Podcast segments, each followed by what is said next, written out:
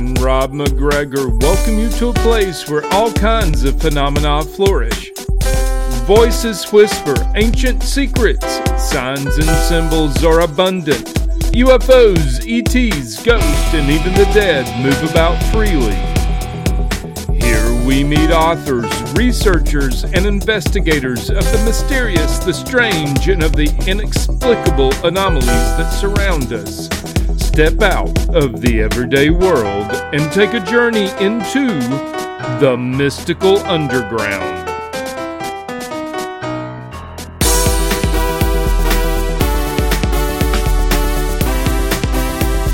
Welcome to the Mystical Underground. Thank you for joining us. This is Rob MacGregor and Trish MacGregor and our tech magician producer John Posey. You can go to the mysticalunderground.com where we make regular uh, posts and where you can find out about our books. Our most recent nonfiction book is called The Shift Reports from the Mystical Underground. Trisha's latest novel is White Crows, and Rob's latest novel is Toolpuz, now available in audio as well as print and ebooks. Our guest today is Jude Currivan, a PhD, cosmologist, futurist, planetary healer. She's a lot of things. I could keep going on. Member of the Evolutionary Leaders Circle and previously one of the most senior businesswomen in the UK. She has a master's degree in physics from Oxford and a doctorate in archaeology from the University of Reading. She's traveled extensively, worked with wisdom keepers from many traditions, and is a lifelong researcher into the nature of reality. She's the author of six books, including The Cosmic Hologram, and is co founder of Whole World View. Her newest book is the story of Gaia, the big breath, and the evolutionary journey of our conscious planet. Welcome, Jude. We're glad you could make it. welcome, Jude. Well, Rob, Trish, it's lovely to be with you, and thanks to our maestro, John. It's good to meet you. right so how uh, jude how would you just start out how would you summarize your book briefly it's complex that's for sure i'm sorry it, it, it is but it's also a story it literally is uh-huh. the story of our universe going right. back to uh, the first moment 13.8 billion years ago and as i describe it not in the big bang which we're, we're taught it wasn't big and it wasn't a bang in the sense that it was instead of implying that it was chaotic. It was incredibly fine tuned and exquisitely ordered to the extent that our universe embodied an evolutionary impulse from that very first moment from hmm. simplicity to complexity and eventually to us. So i describe that journey as as the big breath you know it was the first yeah. moment of an ongoing big breath as space expanded and time's flowed ever since. And so instead of the old paradigm that we're taught of essentially a dead and meaningless and purposeless universe, what the evidence is now doing is turning that completely on its head. And so we're seeing that we are, you know, the microcosmic co creators of an innately meaningful and purposeful universe that literally hmm. exists to evolve. So that's the whole story of Gaia, because Gaia is the name that the ancient Greeks gave to the earth goddess. So, what I'm talking about now is the evidence of a living universe and hmm. therefore a sentient planetary home. And, and that whole journey, which is quite extraordinary. Um, and I, I love to, to sort of hear your responses to it because a lot of folks are saying that the book is reading them. It's almost as though Gaia's sitting down and telling them her story and huh. the story of our entire universe, our important vital role in its you know in its evolutionary impulse. So that's i like i like those i like those introduction uh sections you have at the beginning of your chapters that uh, they seem to be gaia or the, the universe speaking uh in those uh-huh. parts and uh, you sometimes as well. So it's it's it's interesting uh, what, what were you doing? What was your intention with with those sections that you have in well, italics yeah, I mean, as as you were saying earlier in Trisha's very kind introduction, I've written other books. I mean, the story of Gaia is the seventh, the Cosmic Hologram was the sixth. Yeah. So, and I never meant to be an author. I never set out to be an author. Um, it so happened that you know, very kindly, publishers were just told that I might be able to write before I'd written anything, and, invite, and invited me to be an author for them. So um, huh. it's been a wonderful journey. Um, but that, that that idea of those intros to the chapters was my husband's idea. Ah.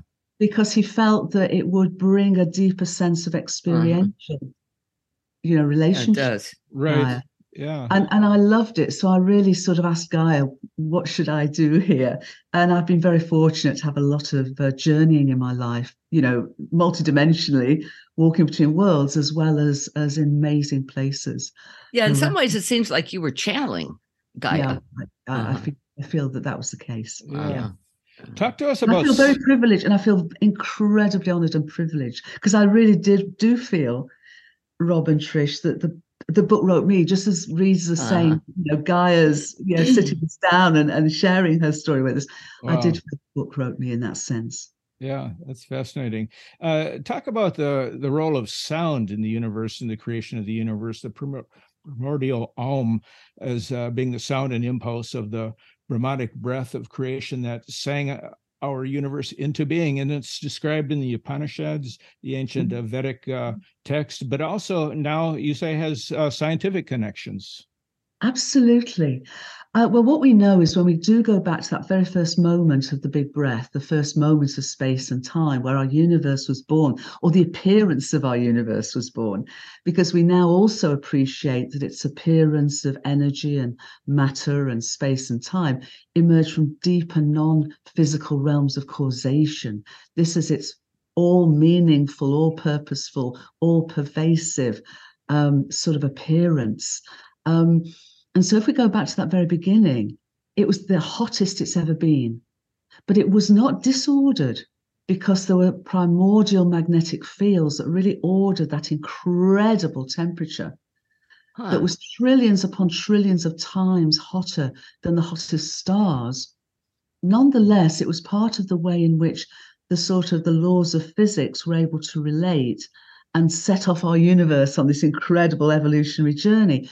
But because it was so hot, atoms could not form. The, the basic, uh, you know, the basic particularization of energy and matter was, was still in its very, very, very early process.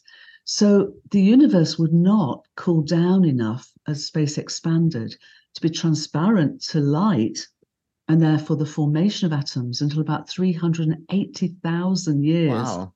along its journey. But at the very beginning, it was transparent to sound. Oh. And so we now know, we can even know the sort of the, it seems that there were three a sort of waves of three notes that pulsed through that very early epoch of the universe hmm. uh, and essentially began over that 380,000 years or so to shepherd the very earliest matter into what will become hundreds of millions of years later the first stars.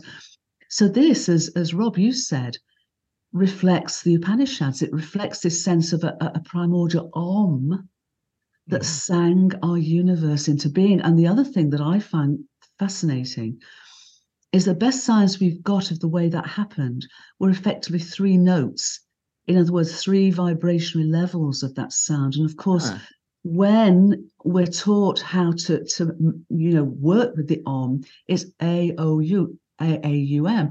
Om. So it's not a single note. Mm-hmm. And that's exactly what we're finding in that first epoch of our universe. What What do you think, uh, Jude, Gaia's purpose was with COVID? Uh, thank you for this question.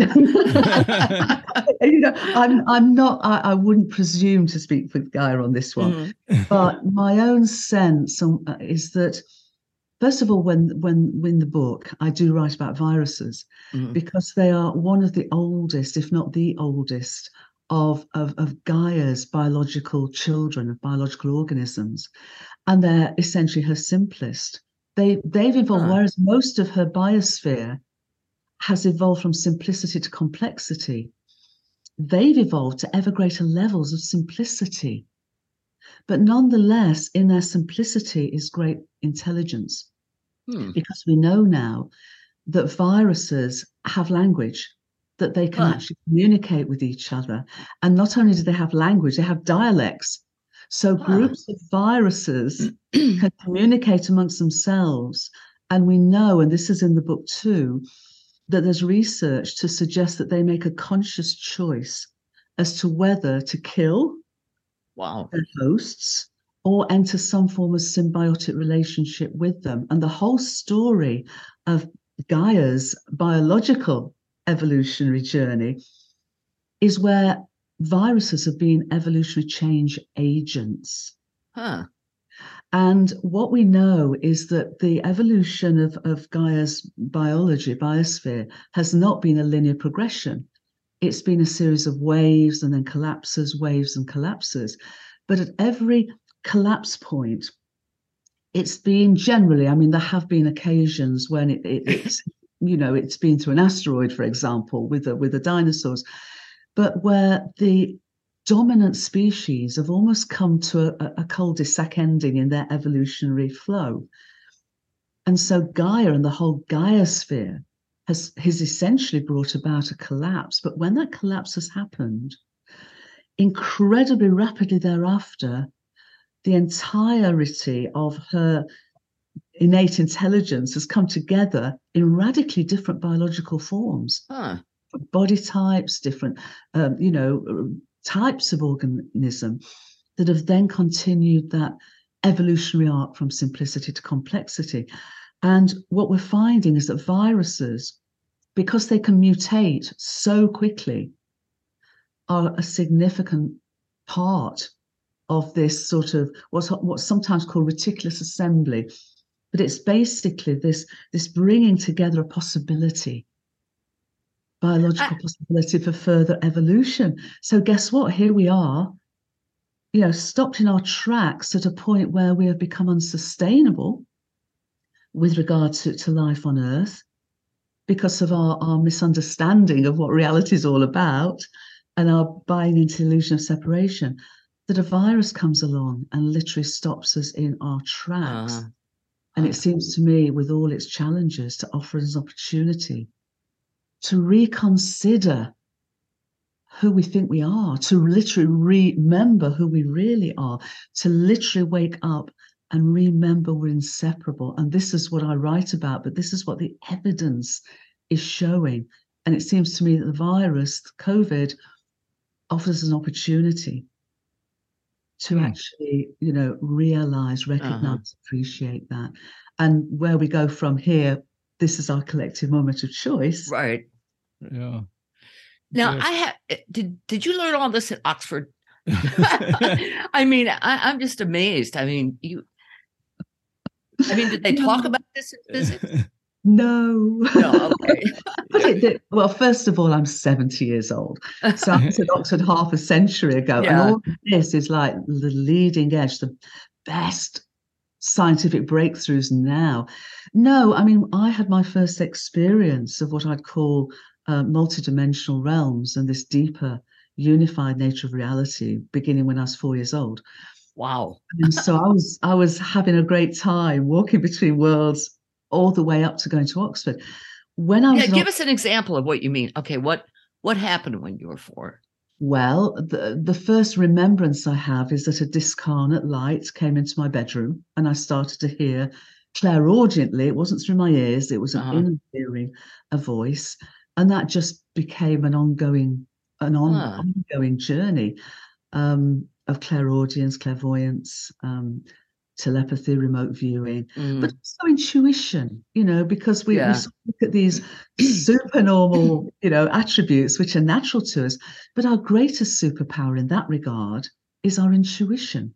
Mm-hmm. So I've learned over many, many years to hear and listen and honor my intuition and, and follow its guidance.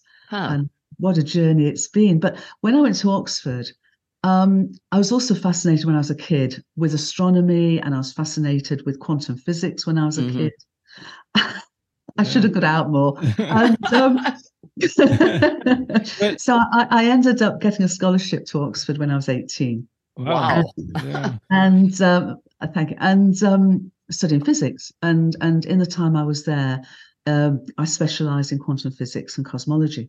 But no, I wasn't taught any of this. I mean, what okay. I'm sharing with this is, is, very, very recent. And so, but it gave me the scientific language. So uh-huh. it gave me a discipline, it gave me a methodology, it gave me a language. that I was able to, alongside all the other threads in my life and the scenic route I've traveled, uh-huh. to continue to be absolutely fascinated and therefore to stay abreast of leading edge science over the last half century. Mm-hmm. When you Is, go to a place, hold on, Rob. Okay. As she's talking, I keep thinking of things. Um, when you go to a place like Stonehenge, do you hear the clairaudiently voices about the place? I do, but also when I when I I studied, I researched my PhD in, mm. uh, in archaeology, in anthropological archaeology, and my thesis was called Walking Between Worlds. Oh, okay. but, but, it was very much the story of um, the hunter gatherers of the Mesolithic moving to be the Neolithic herders, pastoralist hmm. farmers, mm. the Neolithic, and what that meant for them, perhaps, in terms of their cosmology, because a cosmology is, is how we make sense of ourselves in the mm. world. You know, it, it's it's how do we describe reality? And so, if you're a hunter gatherer, always on the move, perhaps mainly in forests, yeah, along rivers and waterways, um, you have a different relationship with your surroundings than if you settled. Mm-hmm. Perhaps you're doing some herding and some summer pastures and growing crops.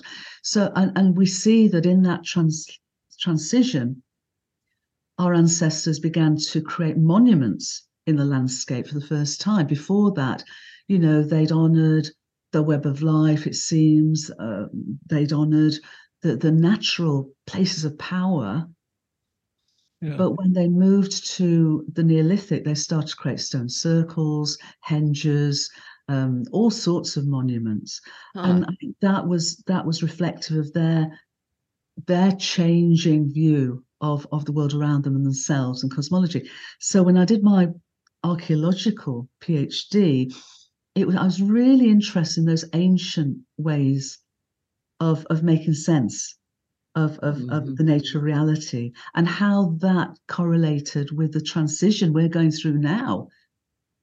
Because what we're going through now as we literally, with this leading edge science, the old paradigm of materialism and separation, as I right. said, has been turned completely on its head. I mean, in a sense, I think what we're going through now, will be going through in these coming years, is even more significant than the changes that they went through in their own perceptions. So, yes, I did. Huh. And yes, when you do a PhD, you have to then get the evidence that validates it. so, so Jude, is the is the academic world getting any closer to accepting the concept of the universe as a conscious entity? And Gaia? I would say I would say it is. I mean, you may you may not have heard, but in 2022, well, first of all, let's get take a step back to the beginning of the quantum era, the quantum pioneers were realizing that the old mechanistic view of the universe had its place, but it needs to be expanded into a deeper realization of a much more relational, interdependent universe. Mm-hmm.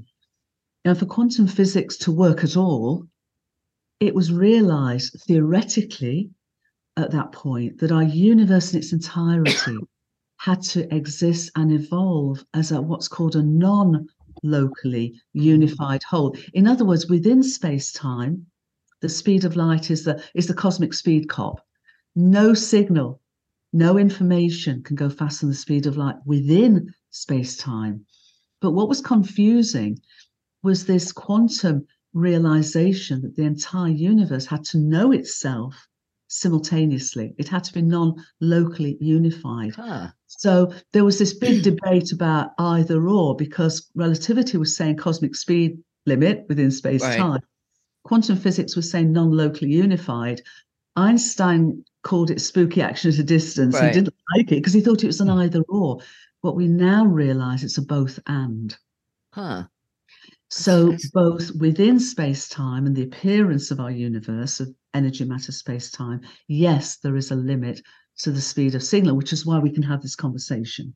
Mm-hmm. Which is why we can say go back 13.8 billion years to the beginning of what became a unidirectional flow of time within our universe. And our universe is non locally unified, which means that the sort of supernormal phenomena that we were just touching on is a natural attribute of a unified universe. Now, Rob, your question was is science coming around? and, and the answer is yes, because in 2022, the Nobel Prize for Physics was given to three uh, researchers, right. John Clauser, Anton, uh, uh, Anton Zeilinger, and Alain Aspect, who've been studying the non-locality of our universe at, at large scales for decades. Now, the mm-hmm. point of this is quite important because Einstein ne- didn't get his Nobel Prize for relativity because mm. it wasn't seen to be settled science. So he got it for the photoelectric effect, right. which showed that light is quantized. Okay. These guys got the Nobel in 2022 because this universal non locality is now deemed to be settled science. Wow. Mm. I've never heard this explained so well. I mean, you know, you read books on quantum physics and it's it's like another language, but you just explained it beautifully. Thank you. So one one of the uh, issues I have uh, reading your book is uh, just personally is the uh, the concept of space time. I mean, how are minutes and years calculated uh, in the creation of the universe? I mean, there's no there's no uh, way of uh, judging time, I would think. And and what and and to that extent, what about the idea that there is actually no linear time that everything unfolds simultaneously? Well, that's not right. Um, I mean, it was something that's, that's, about 60 years out of date now. So okay. you huh. catch up with the eight ball on this. No, it was it was called the block universe. And it was put in place because there wasn't this understanding that we now have of this flow of time. It was actually put in place before even I think the Big Bang got coined. Mm-hmm. So it goes back a long, long way, and it really is outdated science. It's like you know the epicycles of a, a of a of an Earth-centric solar system. It's you know part of that. We've been there, done that, uh-huh. bought the t-shirt, moved on. Um, so so no, it, it's not that, and that's not what we're measuring. The other thing to note is that time. We have a personal sense of time. Yeah. Right. Yeah. Einstein said this, uh, you know, Einstein said, so many people said it. You know, I can I can be doing something and I can get literally lost. And and it's two hours. And I thought, oh, it's 10 minutes. Right.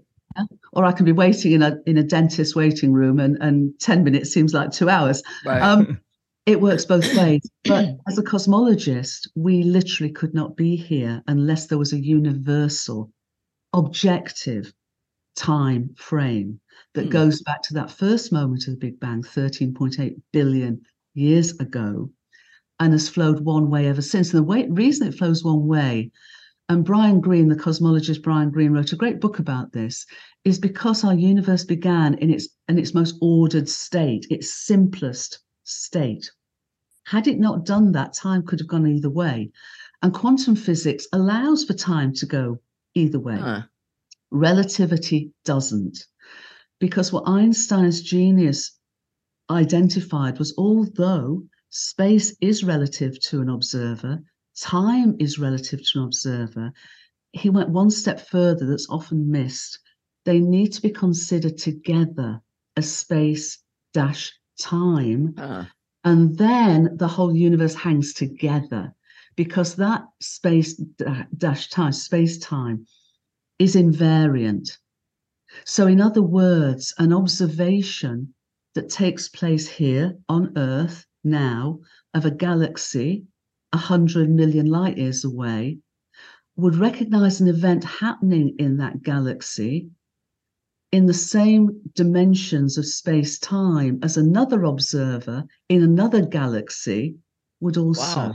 Identify that event. And this is key because if that wasn't the case, if space time wasn't invariant, our universe just would not hang together.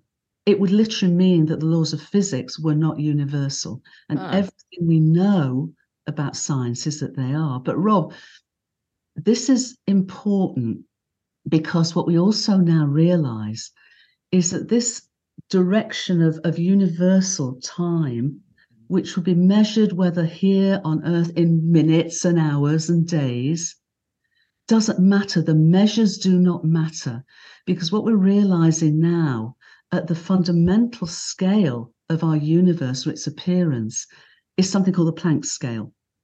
And the Planck scale emerges from the relationship of the laws of physics. And it relates to energy, matter, space, time, and temperature. There are five what's called Planck scales.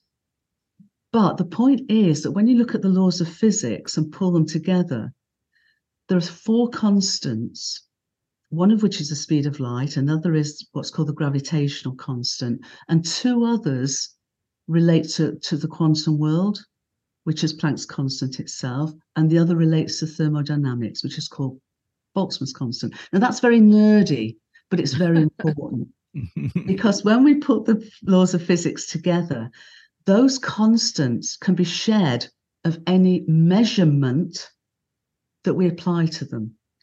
And that means that the Planck scale constant, uh, the Planck scale measures in terms of energy, matter, space, time, temperature are independent of whatever measures we call them. So, for example, the Planck scale of length, which is where the reality, the finite reality of our universe, its appearance comes into being, is minute.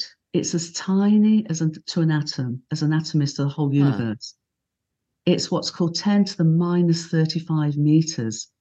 But it could be anything we want to call it. And if we were having this conversation on another planet in another galaxy, we could say it's XXXYYY gobbledygook. It doesn't matter. It's the same length ah. in space and the and the Planck scale of time, which is what's been unfolding ever since that first moment of the big breath, is even tinier. Wait for this. It's 10 to the minus 44 seconds. In other, in the whole experience and existence and evolution of our universe has gone from that most minute beginning, 13.8 billion years ago, with that big breath of space expanding and time flowing ever since. And every Planck scale moment adds more information, embodied experience evolving within our universe. And Rob, this is really important because I know that there's a lot of folks who say, well, time is illusory. It really isn't. As a cosmo- as a cosmologist, if it wasn't as real as us sitting here, we wouldn't be able to have this conversation. Wow, that's incredible. Yeah, I, mean, there, I guess you know the there's two senses of time: linear time and that deeper sense of time that exists outside of time. I mean, when uh, when when people travel in uh, space, if they're doing that, they could come back and they would be younger than uh, when they left, or uh, younger than every everybody they knew. Isn't that? Well, the, that's a flaw. That's another flaw. No? Okay. In, in, I get all the another flaws. flaw in the understanding of relativity. Okay, that's another flaw. Because the, the, the most well, because the most fundamental. I mean, it, in theory, that could potentially happen. The issue is causality. Okay. Hmm. The one fundamental attribute of the flow of time within our universe is that causality cannot be violated. Hmm. Yeah. Okay. So, this idea of somebody coming back younger and therefore affecting any historical causality would be it's like it's it's past not go you know you cannot do that so we, we're still yet to experimentally go through any possibility. And the jury is still open as to how that might happen without causality being an issue. Because, you know, what this model is showing us is that the supernormal attributes that I've just talked about, such as telepathy or precognition, Mm-hmm. um, don't violate causality. That's the key. Uh-huh. If we understand that, then we understand the rest. And as you quite rightly say, we also have the attributes to, to attune with and communicate with multidimensional realms that are not part of the universal space time. Okay.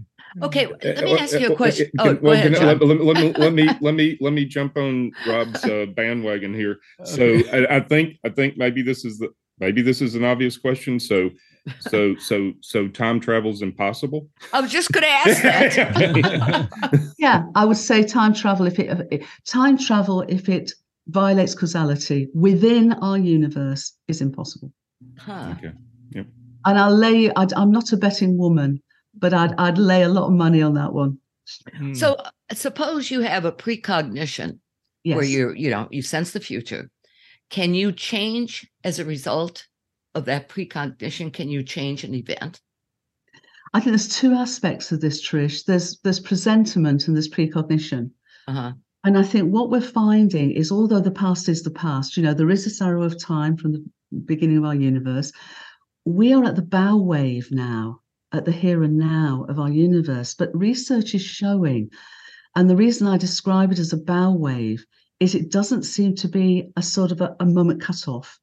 It, mm. it seems as though from the experimentation and research we're doing that there's a sort of potentializing of the possibilities that then become the here and the now. So when we have a presentiment or a precognition, we're tapping into those potentialities. So the question then is can we with that realization, because of course they've not come into the here and now, right? So not violating causality. Huh. Are we are we able to to change? I've had both. I've had presentiments where I've not been able to change what's then come. Uh-huh. Precognitions where I had a sense that I can.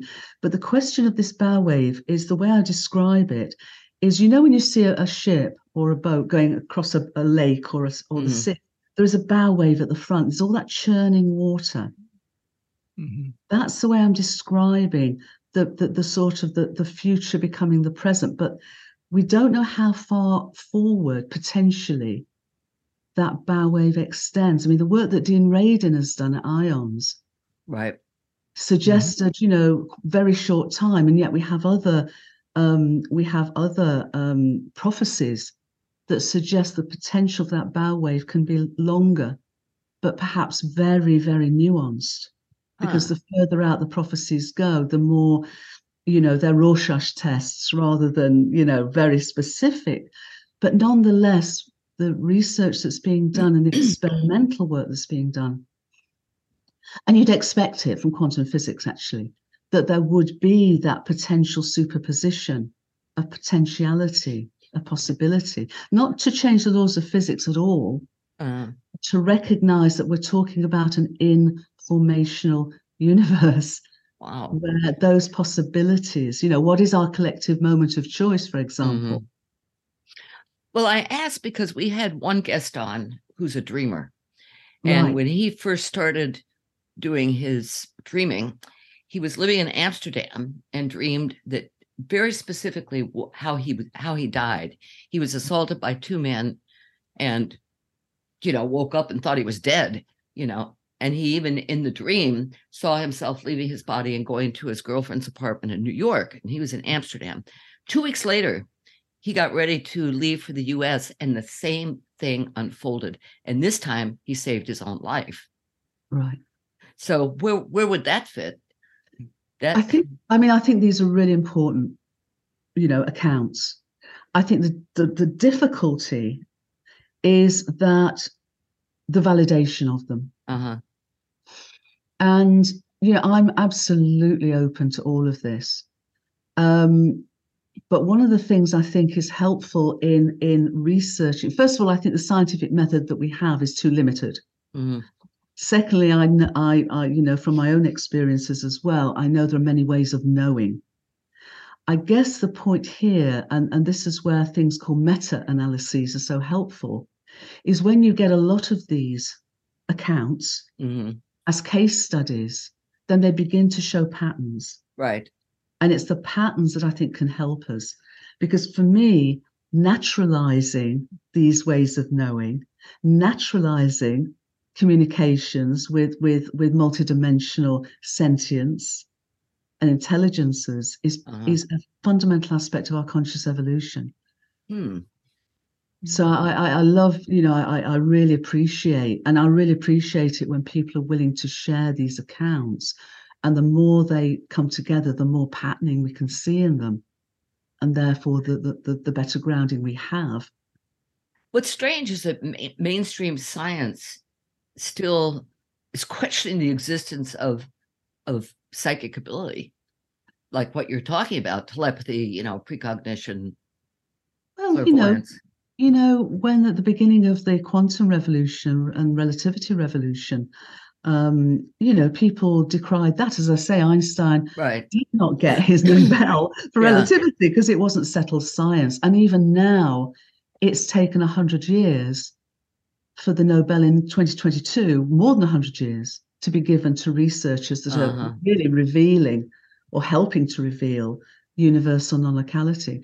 So, what I'm writing about in the cosmic hologram and, and, and the story of Gaia aren't just my ideas. As you've read, they bring together the research of, of tens of thousands of mm-hmm. researchers, mm. you know, across all scales of existence and numerous fields of research showing the same thing, showing that the appearance of our universe, its energy, matter, space, time, isn't its fundamental reality, that it's mm. it is its reality, but it arises, its appearance arises from deeper levels of non-physical and intelligent causation as meaningful information. So, and holographically uh-huh. manifest. So we're putting all the pieces now evidentially together that enables this this this this new unitive understanding the unified nature of reality that that converges it converges with universal wisdom teachings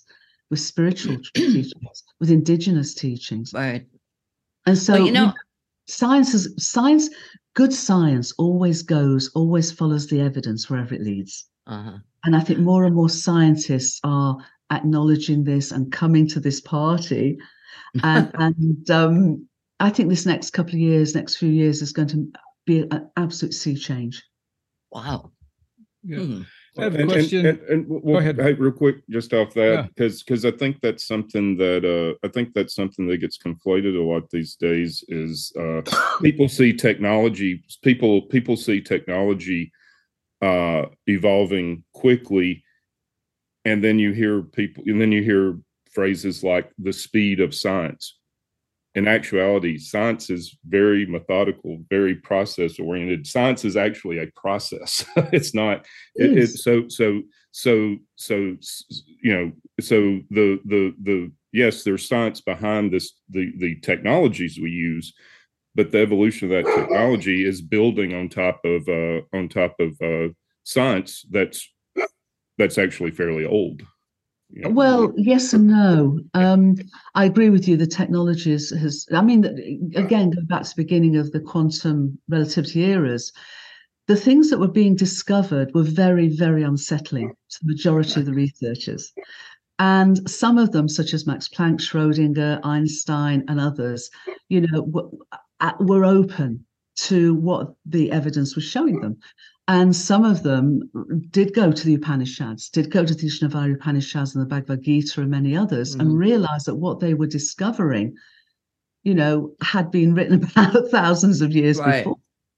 But because of that was so unsettling, because it was bringing consciousness, the nature of consciousness it as the as the elephant in the room and and that was too unsettling for most of the researchers. So that got pushed to the side for nearly more than a century really. Mm-hmm. and so rob as you say it was technology that the focus was then on what can this new science tell us technologically. And that's been the speed that's come to this point and and you know incredible ways.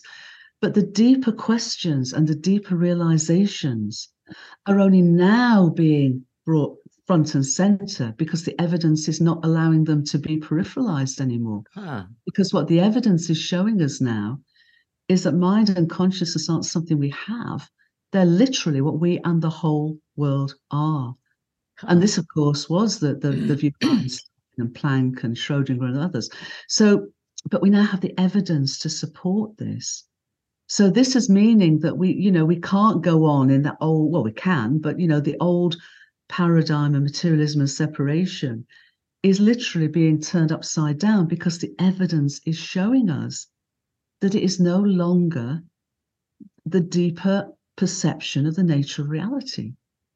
Well, you know, somebody like um, physicist David Bohm, for mm-hmm, instance. Absolutely. Yeah. I mean, where he says it's all, you know, everything, even space time, arises from this inner order. That that's basically what you're talking about with the yeah, universe, exactly. right? Yeah. Okay.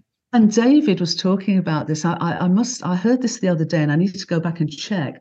But I was told that the first time he still came forward with this was in 1952. Mm-hmm. Now, if that's right, that was the year of my birth.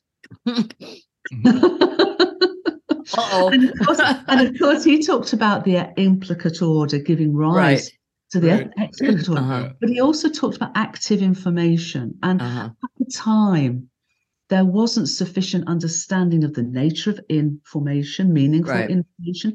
There wasn't under- any understanding of what's called the holographic principle. Mm-hmm. There was any understanding, which is a lot of my work, about expanding the laws of thermodynamics to the laws of infodynamics. Mm-hmm. There was mm-hmm. none of that, and there wasn't hardly any of the evidence that I've included in the cosmic hologram and the story of Gaia, because most of this evidence is in the last decade. Huh. So he was an extraordinary pioneer. Yeah, he really was. Now is is is really coming forward and being you know validated um and i think i mean we used his his theory about the implicate and the explicate, eh, explicate to try to explain what synchronicity is yeah. you know because and and it, it fits you know and this is this is what i write about which is why uh-huh. i write about, you know what i'm writing about the cosmic hologram as, as right it's the same yeah uh, is is exactly that that synchronicities, supernormal uh, mm-hmm. attributes and phenomena, intuition are all part of a living, conscious, right. unified, multidimensional, evolutionary universe where mind and consciousness literally are what we in the whole world are. And none of that violates causality within ah. huh. space time. Yeah, it's so it, the whole life cycle to unfold, and yet still the ability to engage with and communicate with these other dimensions of sentience. Whereas Rob said earlier, you know, do not have the linearity of the time within our universe. Right. Hmm. So if we we live in the explicate uh, and the everything is derived from the implicate order, does that mean that before there was the universe, the implicate order existed? Well, I don't tend to. It's a great question, Rob, and I don't tend to use Bohm's implicate explicate uh-huh. because I feel they're a little bit superseded. Mm. And the reason for that is they they still sort of he never understood how the implicate could become the explicate. Right. And what I've been able to do now in these two books, but also with thanks to all the evidence of so many researchers as well as my own work, is showing how our universe is created. And it does so in a sense because when we go beyond our universe to what Einstein called cosmic mind, what spiritual traditions might call uh, God or Allah or Great Spirit or Great Mystery, um, we realize that that infinite and eternal cosmic mind has thoughts. Uh-huh. And we might like to call our universe a great thought, which Sir James Jeans, the great Edwardian uh, philosopher, did. A great thought, a finite great thought of an infinite internal cosmos. And of ah. course, in, in this understanding, God, Great Spirit, the Creator is not out there. The Creator and the creation is all one. Uh-huh. It's an experiential differentiation of a great thought and where we are microcosmic co-creators evolutionary co-partners if we you know respond to the invitation it seems to me of our universe in this well, great unfolding story hmm. well I, I, would think too that your concept of life after death is very is conscious yes of course yeah yeah, that's pretty absolutely cool.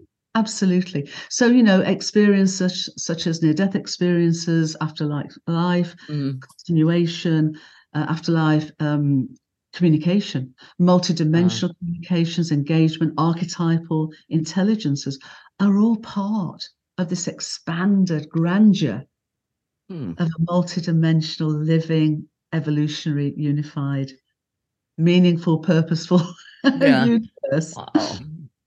Another question uh, at the creation of the universe, the, the breath, great breath, there was no matter. So where did where did matter come from? How does why is there matter at all? Well, first of all, we need to understand that energy and matter are incredibly ephemeral. When we dig down into quantum scales or lower, you know, they're not the atoms and protons and neutrons and electrons, aren't the little building ball, billiard balls that we might have been taught at school. Mm we go down to a 99.99999999999% no thingness, where what there is is relational fields of information. Mm-hmm. So the appearance of energy matter, the appearance of space time, arises from these deeper non physical realms of causation as meaningful information.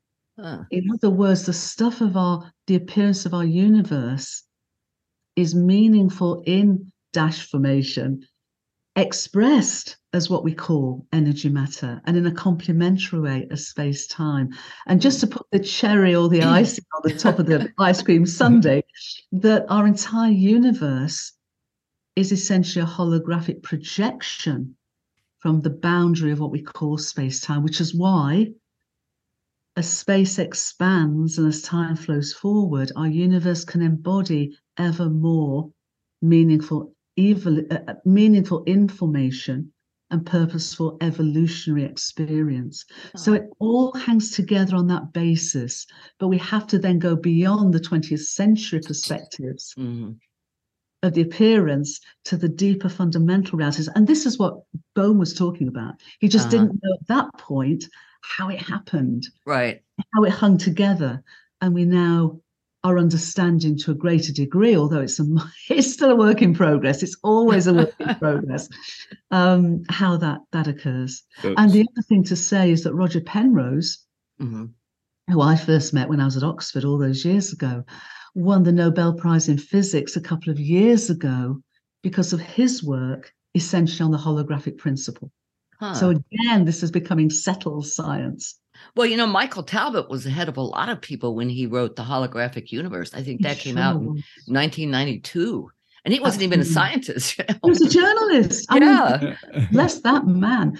But I, I, I, suspect I'd have loved if he'd have been with us still because I, I know, me too. So excited. Yeah. So excited.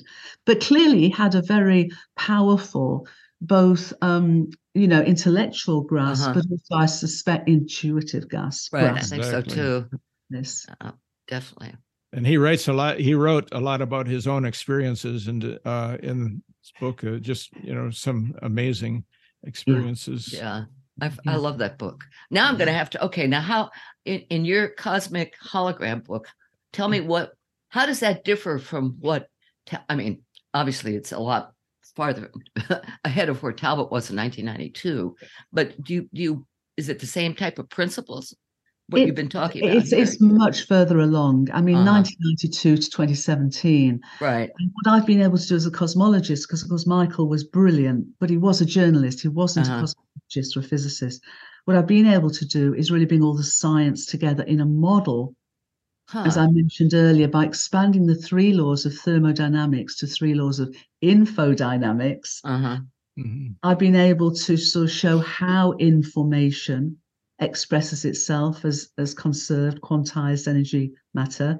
Secondly, how information expresses itself as what I call entropic space time. Mm-hmm. The first allows the universe to exist, the second to evolve.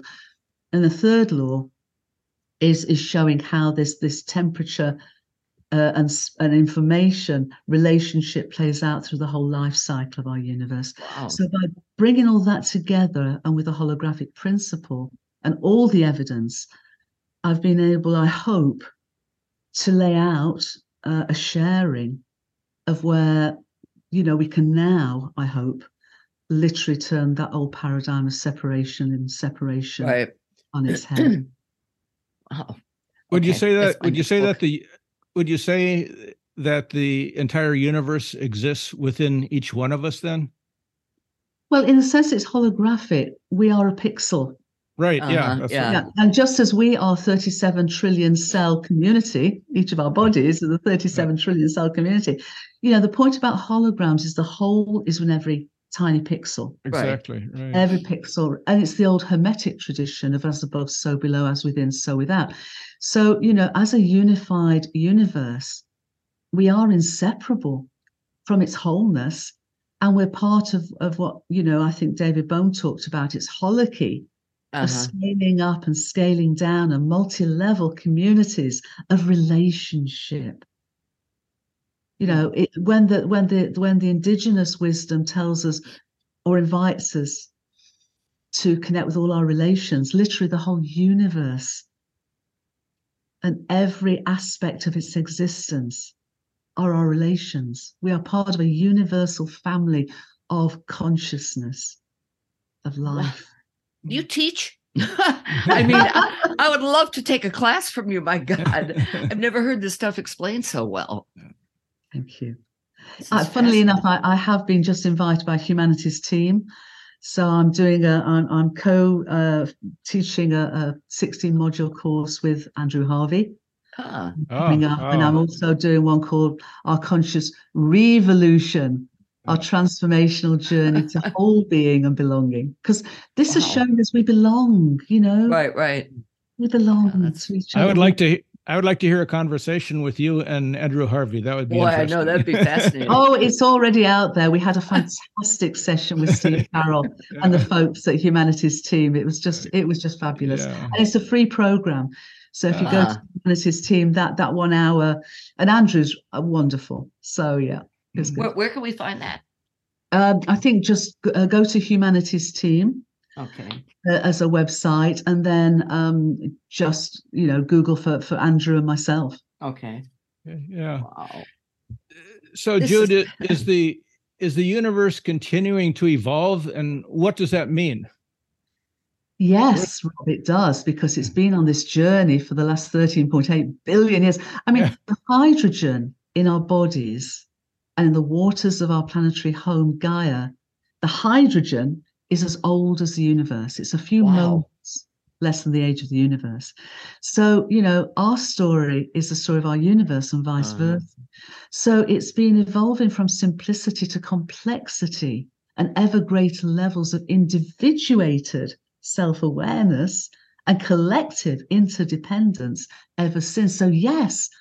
And it seems to me that as I mentioned earlier, we're on the bow wave of its here and now and its continuing evolutionary impulse because it embodies this impulse to evolve. So for me, this isn't so much about our biological evolution, it's our conscious uh-huh. evolution. Mm-hmm. It's waking up to all that we've shared today it's waking up to this grander, most wonderful adventure that it seems to me we're being invited to literally wake up, as Ken Wilber said, and grow up and clean up because of the trauma of separation and show up and link up and lift up and level up and light up. And what an hmm. amazing invitation to become co evolutionary partners, conscious co evolutionary partners with our beloved planetary home, Gaia, and our entire universe. Huh. Wow. So, so what about what about global warming? Where do you stand on that, and where, what's our future? Well, what I would say is that you know uh, the old paradigm of materialism separation. Mm-hmm. It seems to me we've had a dis-ease of separation, mm-hmm. Mm-hmm. and that has you know separated ourselves from each other, from and from our planetary home and the entire universe. And the point is, a, a, a, a worldview of separation, in that worldview, um, injustices, inequalities, exploitation, conflicts, and natural behaviors. When we turn that completely upside down to remember we are literally inseparable from the whole world, hmm. then it seems to me that different behaviors emerge from that behaviors of relationship, behaviors of justice and peace and harmony, and ultimately belonging. So we're in a process, yes, of climate change.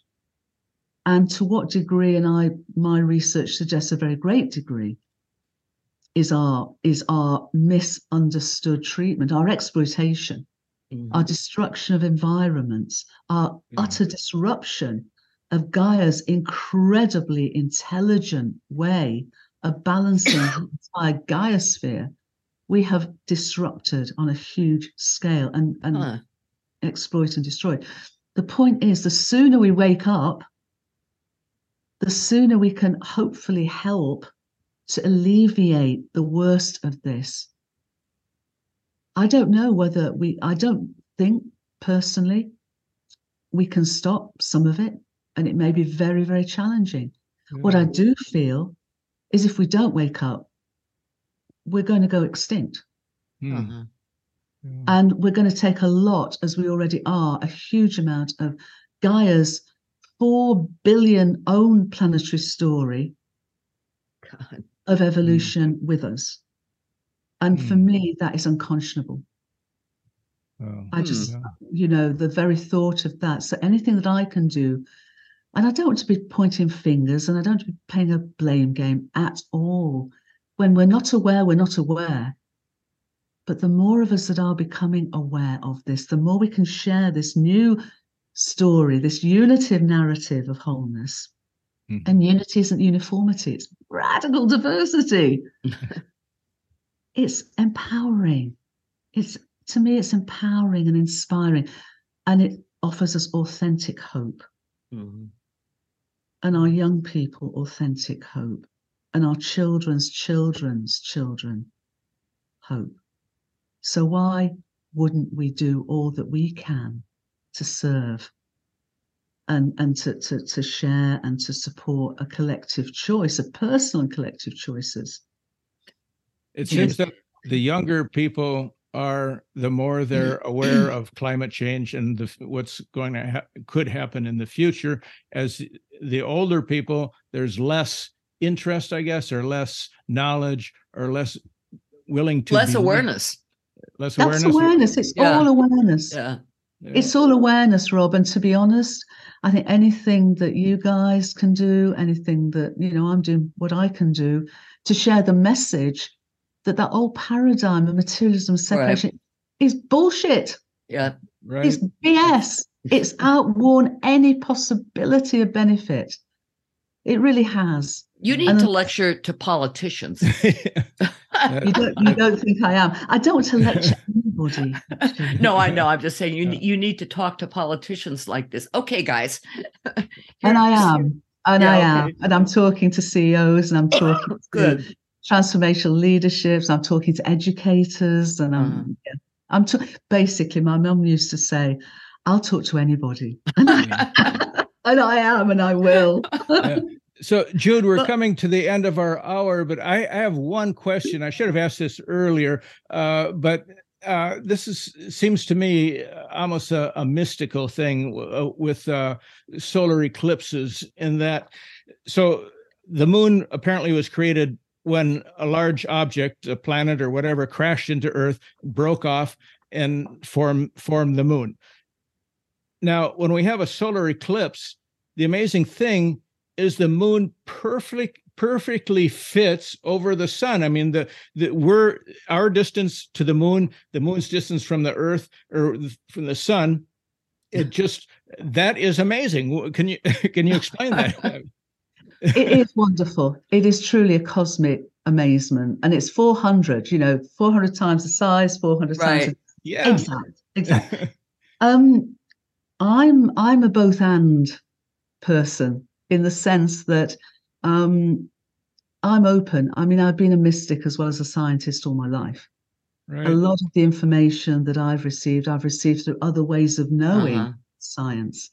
And it seems to me that every time, and I've experienced, I think, four um, total solar eclipses, and they are transformational, they are extraordinary. Yeah. So, in whatever way that this cosmic magic has arisen, you know i thank i thank the universe mm. for it and I, i'm sure that you know we have so much still we're at the beginning yeah we're at the beginning of of being sort of you know we're beginning to sort of grow up hopefully as, as, as a universal species. I hope, I hope, I hope, I trust. Yeah.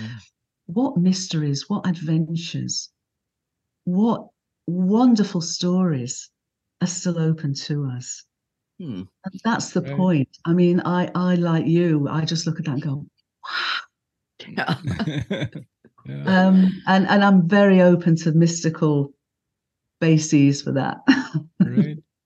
And, we didn't even get into the question of other life in the universe. And yeah, I was uh, going to ask ask you if you thought that that what happened on Mars, if there was there ever life on Mars, and what where it looks as though there was. It looks yeah. more and more as though there was, and we've got flybys of Jupiter's moons uh-huh. coming up, um, probably at the end of the decade.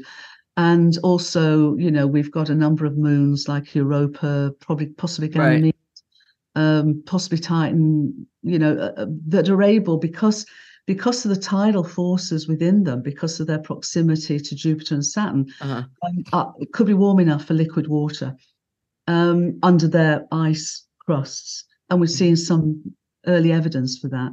Um, as I write about in the story of Gaia, you know, it looks as though certainly Mars and possibly Venus too, uh-huh. as well as Gaia, were water planets to begin with.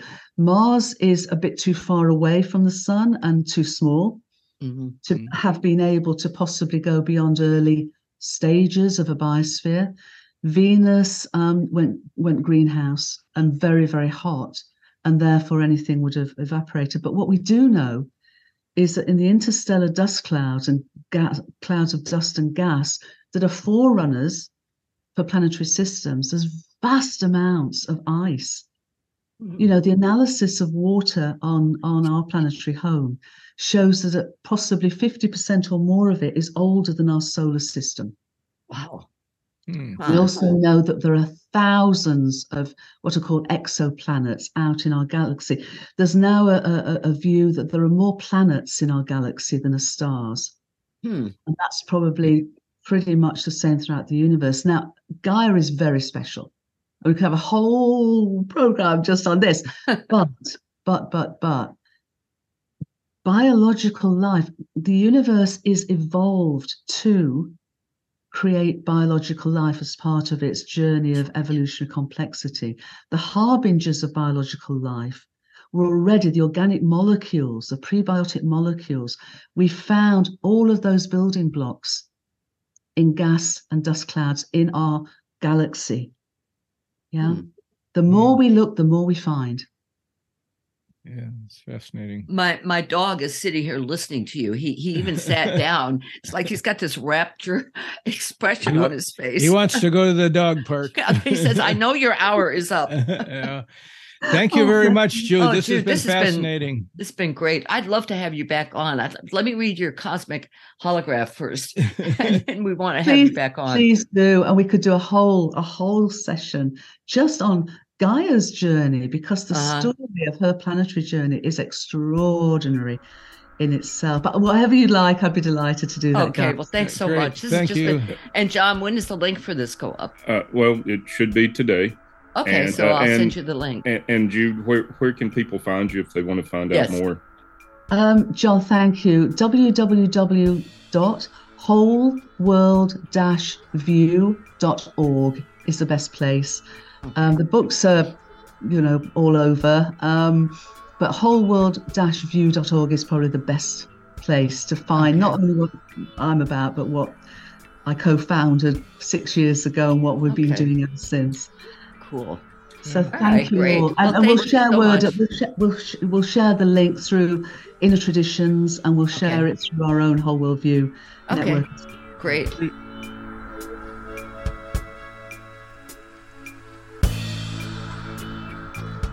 Thanks for joining the Mystical Underground. Visit www.themysticalunderground.com for the latest blog post and book info. Subscribe to the podcast on Apple Podcasts, Spotify, Stitcher, Google Podcast, or your favorite podcast app. Listen to the podcast at podcast.themysticalunderground.com Follow Trish and Rob on Instagram at Trish and Rob MacGregor. Follow us on Twitter at The Mystic Cast. Send email to podcast at themysticalunderground.com. And until next week, thank you for listening and stay mystical. And just real quick, this may be a tag on the end of the episode because uh, I've I've had a uh, I've had a debate going on with a good friend of mine for over 20 years about whether time travel is possible or not, and uh, and so Daniel Henson, I'm sending you the link to this podcast, and and and so Jude, I'm on your side. so, John, so, thank you. The only thing you. the only thing Daniel Henson has going for him is that uh, he watched uh, Back to the Future one time. So, well, you know, if you can, if you can land yourself a DeLorean car. yeah. All right. I appreciate it. Okay. Have a good day. Thanks Thank so much. Thanks so much. Bye now. Thanks. Lots of love. Bye for now.